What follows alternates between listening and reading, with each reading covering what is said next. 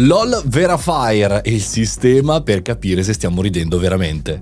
Buongiorno e bentornati al Caffettino Podcast, sono Mario Moroni e qui oggi davanti alla macchinetta del caffè virtuale. Commentiamo una notizia del mondo tech, cerchiamo di trovarci un'utilità per noi professionisti, imprenditori e perché no, studenti. Oggi puntata veramente da ridere perché vi parlo di un eh, sistema, di un archibugio tecnico, un hardware creato da un artista, molto divertente che ci porterà a una bella riflessione. Brian Moore si è inventato questo scatolottino, questo dispositivo, questo device eh, da solo. Seguitelo tra l'altro su Twitter, questo eh, Brian Moore è veramente spassoso su Twitter, sul suo account c'è datato 3 gennaio, ma l'ho recuperato solo oggi come notizia, questo video che eh, spiega il perché ha fatto questa tipologia di verificatore di risata. LOL, chiaramente questo acronimo che sta a significare eh, diciamo muoio delle risate, risate pazzesche, è quella cosa che poi noi utilizziamo quando rispondiamo delle chat, LOL,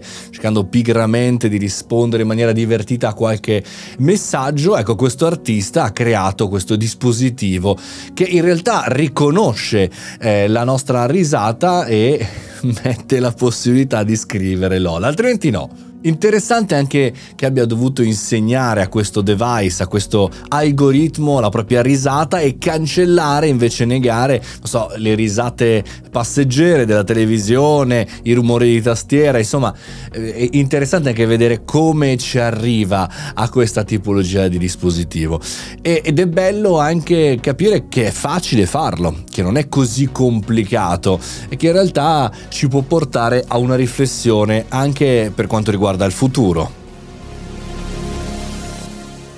Non so quanti di voi lavorino con l'hardware e se magari potete darmi anche un feedback, no? È semplicissimo, ci vogliono 5 minuti, è una cagata pazzesca, non lo so. A me ha divertito, ma ha portato una riflessione. Ma se il prossimo futuro, anziché appunto avere le tastiere, avremo questa tipologia di modalità, cioè non soltanto l'ascolto della nostra voce e il in qualche maniera riepilogo, la trascrizione materiale come già accade oggi in maniera abbastanza ampia delle nostre parole, ma se in realtà dovessimo verificare per qualche maniera le emozioni che, che proviamo. Ora, in questa maniera c'è la risata, che forse è una di quelle più semplici, però ci sono tante sfaccettature, c'è, c'è l'ironia, c'è la tristezza, c'è la depressione, abbiamo visto quanto alcune aziende si siano messe a eh, cercare un algoritmo per riconoscerla, alcune ci sono riusciti, insomma se il futuro di questo maldestro device possa essere in realtà un futuro molto più concreto,